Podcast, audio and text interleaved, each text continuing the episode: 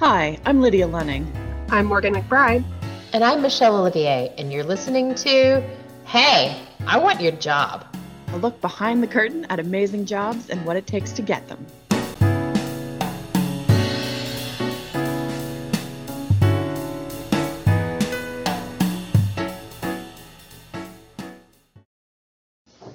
Good morning, uh, and this is Hey, I Want Your Job. Today we're going to be talking to Giles Hampson, who has very kindly agreed to join us despite a busy work schedule, working for EY, doing all kinds of fun stuff that we will hear more about in just a minute. I'm Michelle Olivier um, with ONH Consulting, and we are here to find all about Giles, his job, how to get that job, and what he looks forward when he is hiring other people. So let's start with the easy stuff. Hey, Jai, how are you? I'm good. Yeah, I'm really good. Thank you. How are you doing? Great, thank you. Um, can we just start off with the really easy stuff and mm-hmm. tell us um, who you are and what your job okay. title is? Well, so I'm Giles Hampson, and as you previously said, I work for EY or Ernst and Young, as they used to be called. Um, I work in the global IT area, uh, internal IT. You could you could call it that way. And then my rank is an assistant director, and my job title is uh, customer success product manager. Oh, that is a big title. That says yes. I know nothing more about what you do before you answer the question, which is kind of what I suspected. So tell us what do you do? Okay, yes. So so I specialize in a certain technology uh, that's uh, SharePoint um, and Office 365. Okay. Um, so I'm actually work. I actually work on the SharePoint Online platform team, and we own the platform for the company mm-hmm. and make the appropriate configuration changes, guidance, and things like that. And I guess the best way to describe it would be is I'm there to evangelize the platform. I'm there to make sure that the 300,000 people that we've got in our company, when they're trying to do uh, projects, they're trying to do their teamwork, their collaboration, it can be tiny projects all the way through to revenue making products that they sell to clients, and they all host it on our platform. Um, and this is internationally. So I have a couple of people that work for me uh, dotted around the world. Um, and um, we essentially work as consultants for those projects, for those teams. So that was a great high level direct, uh, description. Mm-hmm. What does that look like? Like day okay. in, in, why, basic week in a life. What do you doing? Are you coding things in SharePoint? Are you writing script? Are you writing white papers? Are you in fancy high level executive board meetings determining the fate of the universe? What are you doing? Sure. So uh, I guess the best way to think about it is the SharePoint online platform team has multiple different roles. I'm more the customer facing kind of role along with my my team of people behind me. Ah, you're the charm guy then. Uh, maybe. so, um, and I guess the best way to think about it would be in terms of my day. So we offer guidance appointments mm-hmm. um, so that teams can come to us through our intake process to tell us what they're trying to do and then from a background perspective you know myself i've got like 20 years almost of uh, sharepoint experience my my colleagues have a similar level of experience as well.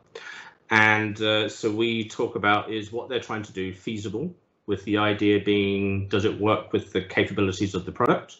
And it's not just SharePoint, it's the related products around Office 365. So we look at it from a technology perspective in terms of capability, but we also look at it from a, you know, we guide them as to when they should go and speak to data compliance, when they should go and speak to information security based on the type of data they're being that's being stored, where they are in the world, because we offer different services in different countries.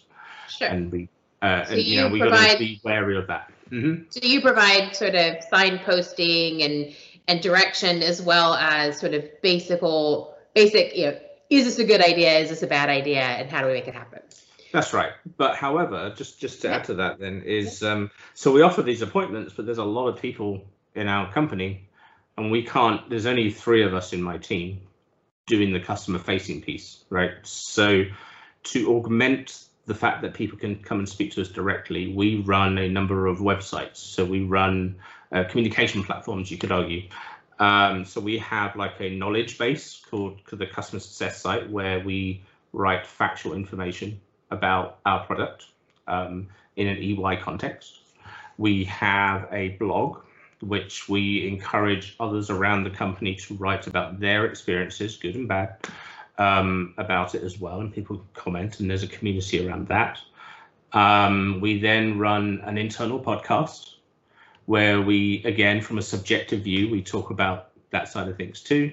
And then we also run a webcast series where we have kind of more formal presentations um, and then obviously we make those things available online, and that's how we kind of try and support everybody. So yes, sometimes my day does involve coding now and again, but not a lot. It's more about I'm essentially free to determine how I communicate out. So sometimes it's speaking to people directly. Sometimes it's speaking to the members of my team about the roadmap and direction where I bring the customer's perspective to the rest of my team. So when they're determining what they're trying to do for budget for next year projects and maybe steering of current projects and things like that, then I can bring what the customers are coming to meet with to help shape how they're changing the product. So Great. it's a bit it's a bit strategic, it's a bit sure. customer facing. You could argue it's sometimes it's just basic support all the way down to will this product work and helping the projects, the larger revenue making projects like in tax and things like that to work uh, well on the platform. I think that as you, my experience is that as your job gets higher and higher, really what that kind of translates to is less and less defined and more and more inclusive of a number of different things and kind of because you're approaching any given position at any given whatever the executive or director level is mm-hmm. that you're looking at not only the thing that you were hired to oversee but also the overall business implications internal external customers all of that and it sounds like that's in a lot of ways true for you that you have a thousand different things that are all make up kind of what you do trying to drive this overall agenda with the sharepoint that's right. So one of the the questions that we have gotten, not just for you, but that we consistently get, um, and I'm going to let you choose how you answer this. Uh, sure. Is, uh, how much do you make? you don't have to go to number, but how do you how do you answer that question? Okay, so uh, I won't tell you a number um, because I'm sure EY would not like that. But um, uh, so I do well, and I, I, guess what I would say is that I, I, I earn what I consider to be market rate. And um, how do you determine that, right? Yeah. So market rate is very dependent on location around the world. It's very dependent on, you know, I'm here in Austin, Texas, so there's other people doing similar jobs to me at a similar rank that may be in Florida, and they'll probably get a different salary to myself because the company determines based on you know, states and, and averages for that job title in there as well. So to determine whether to get right in my head that I'm being paid appropriately, I guess is probably the best way to put it. Um, is I use a number of methods personally. I, I look at Glassdoor, um, where they you can then see ads and, and kind of feedback from people which does specify salary ranges and things like that, and that includes area and ranks and, and things like that, and associated companies. Um, LinkedIn does similar kind of analysis, and you can go onto there and you can essentially ask the question there too. And then, you know, throughout my career, I've got to know a number of recruiters and things like that. Um, and um, one particular, Nigel Frank, they um, uh, they do a survey every year, which I participate in, and I then get the results. And you know, through that, you know, here in the US where they don't tend to advertise salaries, um, I get a feeling of am I being paid appropriately? Okay. All right. Very fair, very thorough. Thank you for that. Like I mm-hmm. said, it's one of the you must get asked anytime you're talking to people about what you do. It's a, a normal question, I think, for people, sure. especially talking to folks in aspirational kind of roles. Um, so the next question, how did you get to be you? How did you get there? Okay. I think that specifically, um, when I do career coaching and I talk to folks about setting direction and that sort of thing, I, I tend to think that there are, in any given career, there are a handful of uh, inflection points where, like, ah, now that this has happened, this, there, there, that set off the domino effect to get me here. Where would you define those inflection points that got you to to be where you are? Sure. So I think first off, I, I wouldn't, if you asked me five years ago, would I be customer success evangelism type thing? I would say no. I, that wasn't my direction. You kind of evolve into these positions and then make it your own as you, as you go, especially as you go higher up, you make these things as your, your own. Um, now, I can, I guess I can think of three kind of pivotal points. Um, okay. You know, starting off when I was very young, my parents very much believed in technology. So back in the UK, when I lived there, there were these computers called ZX Spectrums, and I cannot remember a time not having one. So okay, com- having some kind of computer. So I've always been interested in that kind of thing. Um, so the second part is I was I was coming out of university looking for a job as a graduate, and probably arrogantly you could say say I'm not going to do IT support and, okay. and um, because I, I felt like that that was taking me down a train of thought that I didn't want to go into. Okay. Um, and then brave. one of very brave. Well, uh, you know, you could uh, very arrogant, right? You come out of university also, with all this kind arrogant, of yes. you know, they pump you up to be those those people, right? And to be confident yeah. in what you're doing. But the reality is, you don't have much work experience in the field that you studied in. So, you know, so, I came out saying I don't want to do IT support. Thousands of those guys, and a thousand times been like, friend, you started support. That's where everybody starts. So I um, I'm very impressed. I'm, okay. Actually, I support people now. So, so um, and then you know the other kind of thing that was happening at the time, and this is kind of around 2002, is a lot of people with those kind of business IT degrees like I have uh, were going into IT recruitment, and I wasn't going to do that either. So I wanted system analysis where I could do a little bit of business, a little bit of technical stuff.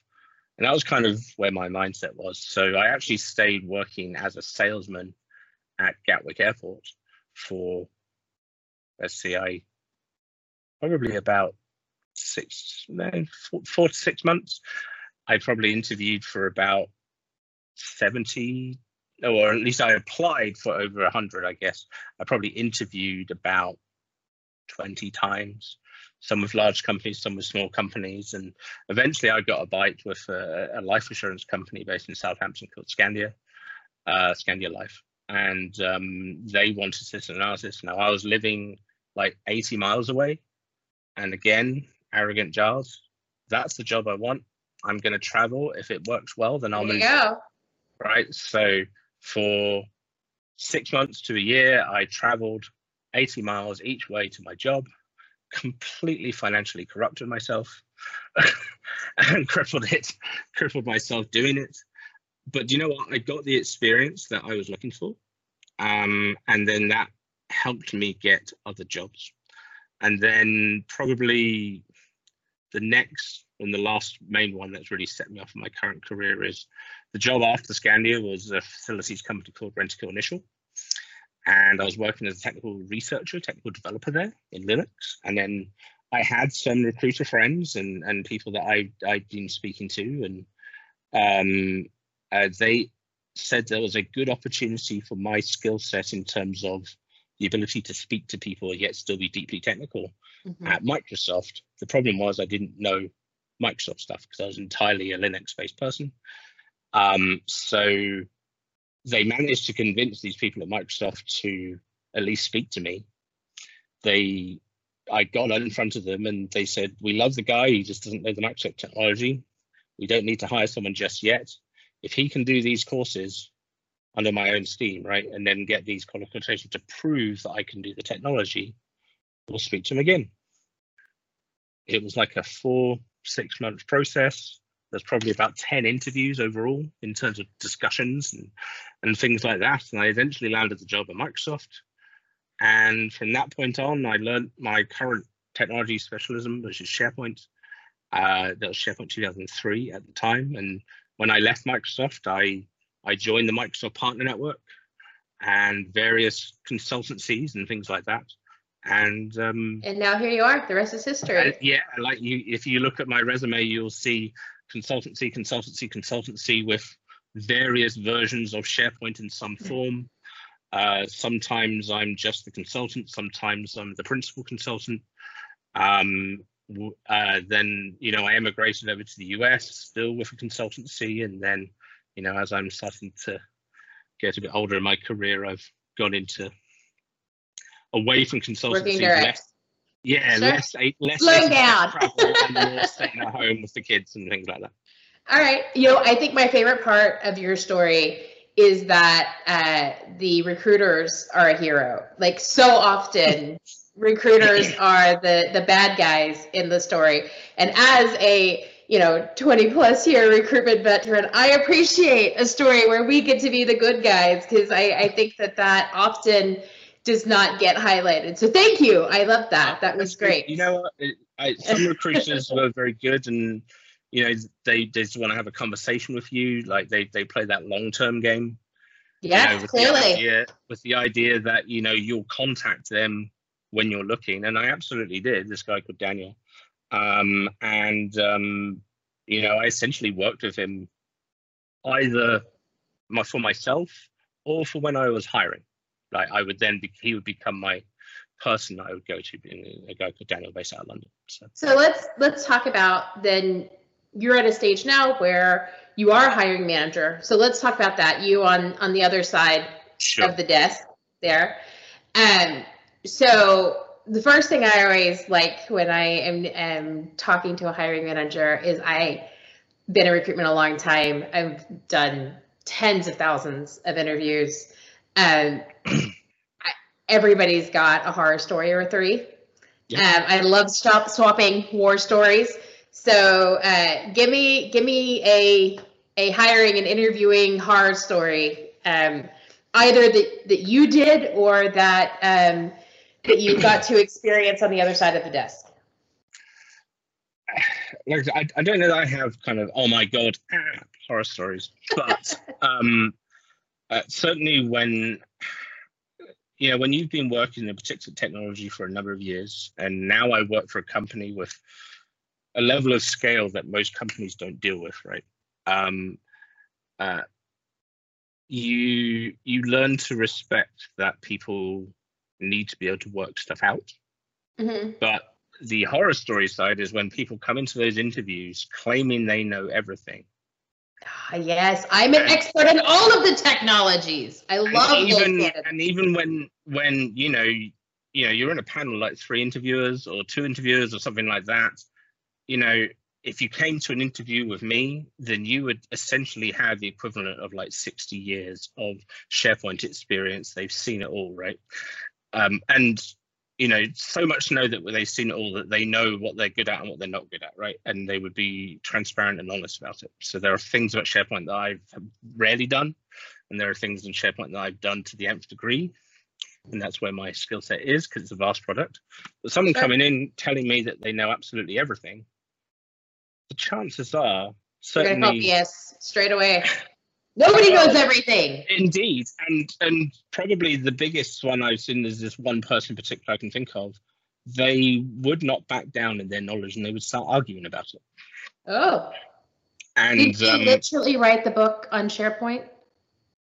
like, did you weren't you a co-author on I on one of the co-author on a book in 2010, and you know, like I say, it's uh, yeah, like you are not the guy to argue with. And I've done solutions and things like that.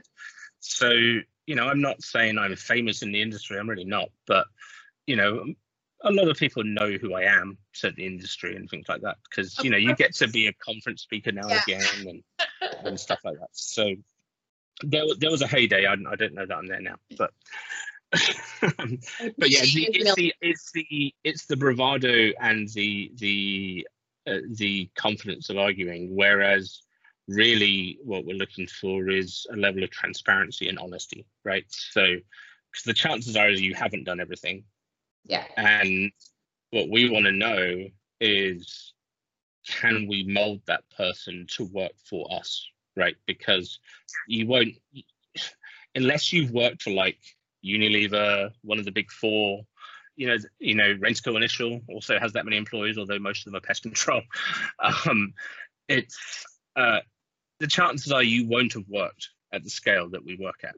Yeah. So The big four is just a totally different yeah, you're not you, of it. you know exactly right. So is, I feel like that scene in Crocodile Dundee, you know, it's like that's not a knife, this is a knife. Like that's not Enterprise, this is Enterprise. you know, Mhm. and you guys are definitely to- the nine thousand pound gorillas in every room. So yeah, and I'm not trying to brag. I mean, this Yeah, it's just the it's yeah. just the reality of what we do. In many ways, we've moved to Office 365 because working at that scale is hard. We should let Microsoft do it instead. It's their product.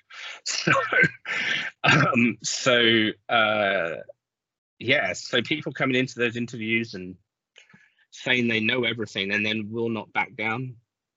So uh, I get asked when I do interview prep on the regular Yeah. from my people, like, what do I do when I don't know something? Like, I feel like if I say I don't know, that then they're going to think that I don't know anything about SharePoint. And my advice to them is just be honest and say, I don't know. And then to tell people what you would do to find out um, the answer to that.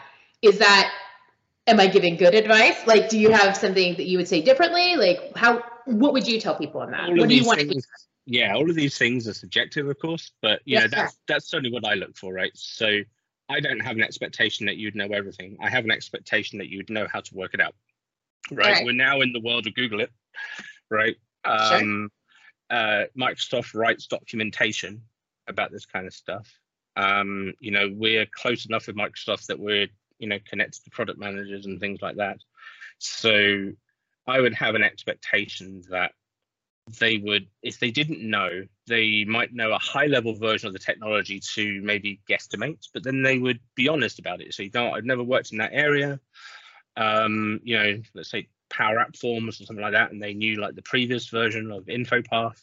So you know, you might describe how the older technology worked and say the new one might work like this, and this is where I would then look to confirm my findings Sure. um, you know, if it was really so easy that you knew everything, it would be really easy to hire people, right?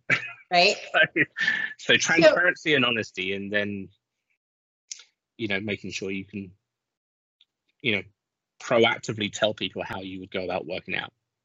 So a big part of what we do at ONH is we do people's resumes. Yep. And obviously that's a big part of any kind of interview process. And um, so I guess my first question, when we deal with our clients, what we explain is that there are three audiences for that your resume needs to be ready for. You've got an ATS computer system that's Mhm. going to look at everything. Um, you've got a recruiter stroke HR component, and then you've got the hiring manager. And every company kind of plays differently with where those pieces fit together, et cetera. So in your instance. What like at what stage do you see the resume? At what point does it hit your desk? So there is an HR screening process Mm-hmm. where they look at, you know, what the role and location for the job is, and you know, confirm that you've got the approximate experience based on the job description. But bear in mind, these people don't necessarily know the specialism of your technology. But so you've got to be really clear on your resume, and you know, Big almost in many ways, repeated. well, and in many ways, tune your resume to the role so that it becomes very clear. Because the first point of call, I don't believe they actually do use electronic means to verify these things on our side. They actually have dedicated recruitment teams internally, but a lot of other companies do do that electronic piece as well. But either way, the computer system doesn't know what your skill set is and, and the specialism for the job title. Um, and neither does the recruiter, you know, because they're they're recruiting for the whole company, right? Yeah, From yeah.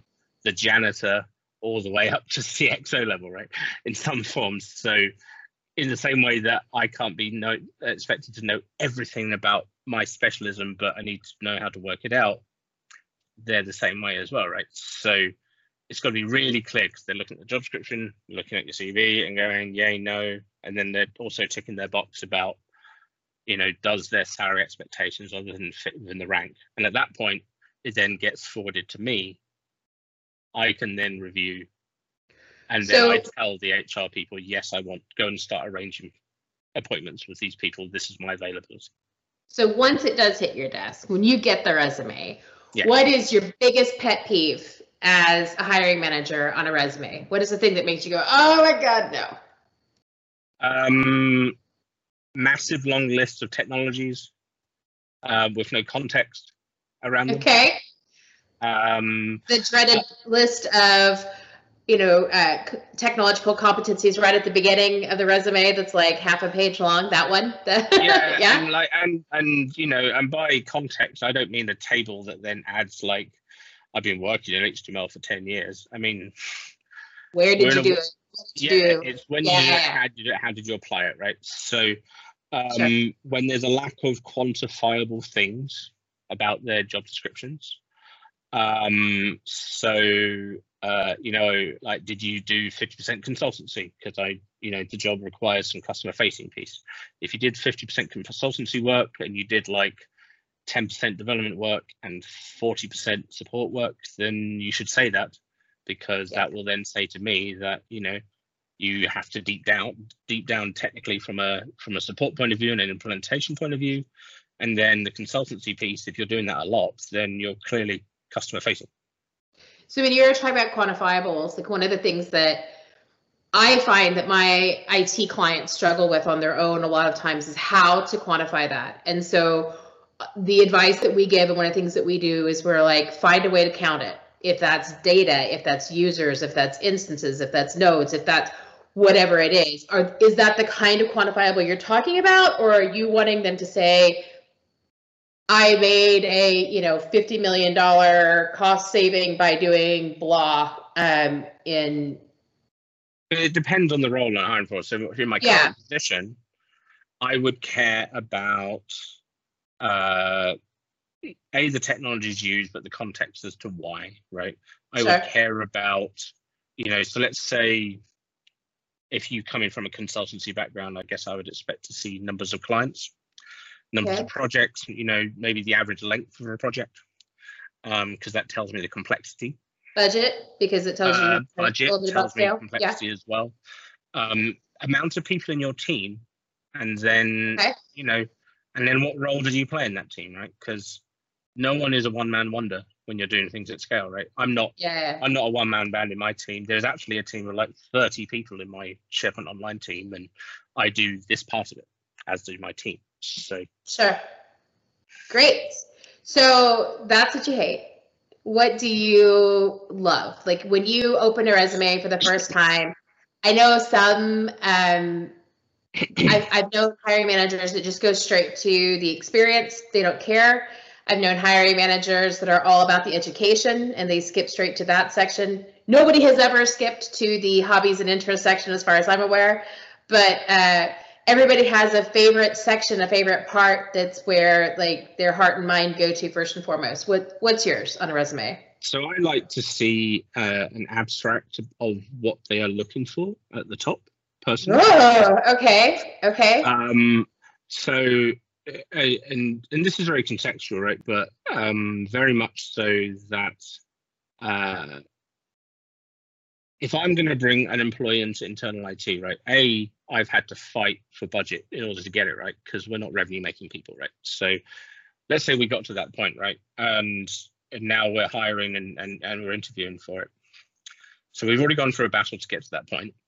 And now I'm essentially measured on the fact that I need to make sure that I'm going to bring someone in that's going to last, right? Because the cost of recruitment is high. So I don't want someone who is likely to just use this as a springboard to something else. Um, but more to the point, and I mean, that's maybe not quite true because they can springboard internally within EY, right? but because it's a big company. But you want to know that they're going to stay, that you're going to get some ROI from that hire. Well, and more to the point that if I know what their aspirations are, then I know whether this role is going to work for them, and therefore it's worth my effort in bringing them into the EY mold. So that's Right. so interesting because we would normally say that that kind of information you'd put like in a cover letter. But do you even get cover letters as a hiring manager? I've yeah. never seen one. So, um, in general, the trend right now in resumes is to like take that section out. So that's really interesting to hear from a hiring manager that actually you want it put back in, but you want it, it sounds like you want it really specific, that you want a, you don't want some general waffle about, I'm a, you know, outside the box thinker with a great work ethic, that you just want to hear, hey, I'm at this stage of my career and this is what I, I want to do. Um, Yeah, and you can be generic, right? And, Like, don't say like I want to be like, you know, exec director in a year, right? I mean, that's Sure. a not realistic, but also b just you know, um, but just your aspirations, right? Okay. of- of where you want to be, right? Do you want to go? Do you want to continue being an individual contributor, or do you want to run a team one day? Um, or do you have an expectation that you manage teams? and You want to continue doing that? Just Sure. you know, Okay. i- is it purely SharePoint that you care about, or is it purely, or you want a wider, broad set of knowledge? Do you really care about making sure that solutions work for the business? You know, and- Okay. and, things like that. And then once I've got that kind of information along with the quantifiable pieces, I can then determine whether that's something that's yay or nay. Um, very rarely is it just me saying yay or nay. There's a consensus going on in my team at the same time Sure. Because then there's all the scheduling and then there's Yeah. the time and then anytime I interview someone, I then got to write do a whole big write up about why they're good or why they're bad. So if you've got to the point where I'm asking you to interview, I genuinely think that there's potential here. So we're almost out of time, um, Mhm. and I appreciate that you have a lot to do. So I, I don't want to keep you too long. So one last question, and um, as I say, the last step's a doozy. so apologies in advance. Um, 2020, one of the hot buttons in all things uh, recruitment and work is diversity and inclusion. And you, my friend, have the dubious honor in working in the whitest of the white male uh, sectors uh, of IT. So, my question about that is what, as a hiring manager, and you don't have to say what you personally do, but what do you think is what is the obligation of hiring managers in general in that sector? Um, what should you be doing? What are you doing to try to get new voices at the table? Sure. So first off, I mean, EY in particular is very focused on diversity and inclusiveness. Um, so, you know, like every time I have some kind of HR meeting or something like that, it is this is what we care about, right? And that, that covers covers from race, you know, whatever, however. you All the DNI it, right? categories. Sure. Yeah. yeah. So race, gender, whatever. Yep. So, um, and uh, I believe that EY is very vocal on that point in many ways. So there's always that kind of internal pressure from that point of view. Um, now, I also want different perspectives. Okay. So I actively want people coming from different areas and different locations and you know different diverse groups and things like that because they will bring something new and diverse to the team There's outside the because box they are they are yeah out of the box thinkers they are interacting with those people because you know we have the employees which you know is larger than many populations of a country right? So every single flavor of whatever you can think of EY has. And we have to evangelize to those people in my team. So i actively look for those things um, and you know that kind of based on what the hr direction of the company direction is as well as my need for you know different types of people to work with different types of people um, I'm actively looking for it, but that's assuming I get the applications in the first place. and So is we that very like rarely get. Uh, I, you know, I often don't even get the choice. Like, yeah, I'm just left with the stereotypes that you're talking about. so why where is where do you think the disconnect is? Like why are you why do you think, just in your own opinion, that that's happening? And and what either as a you know industry uh, as recruiters do we need to do differently? As hiring managers what needs to change to suddenly see a, some some real diversity in that pool? You know, it, it's becoming a pretty standard thing in many companies to be that way in thinking. Um, so I, I wonder if there's a lack of application. Um, it, it, it, there's an education piece to it as well because I may want to be the mo- have the most diverse team that I can get, but I need to have the experience too. I Mhm. don't really hire junior junior people. Like I Sure. hire mid to hire people in my team because we're a very small team with a specialist skill set. It needs that experience behind it as well. So, but we also hire all around the world. Like I have, I, I have someone who reports to me in Argentina. I have someone who reports to me in the UK. yeah Um, you know, in my team, I'm the only one in the US. so I also speak to people in India and, and, and, and all around the world. I do. So, um, uh, yeah. you feel like the- question, I just, I guess it's the just- problem is a couple of steps lower there's about Yeah. there's a opportunity misfire somewhere that we need to get more voices in at this level so that then when they get to this level you're ready to hire them here but they just need to to get across your desk. So what i heard from that is an open call for recruiters to to send you different voices that you're excited and you're ready to see those and that in the meantime that the work needs to happen to make sure that we have better access to the education and opportunities kind of at this level here so that we can have the experience to be at the table higher up? Is that, That- a good that's right, summary of what you're saying?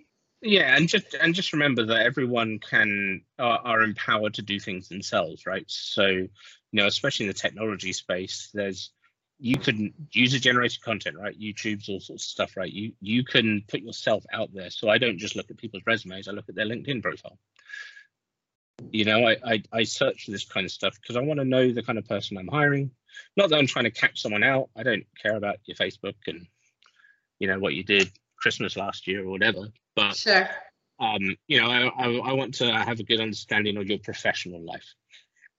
So, you're on their github on their linkedin on yeah, their so Slack me, whatever. you would yeah. find my blog probably. Um, you would find the book that I wrote at one point.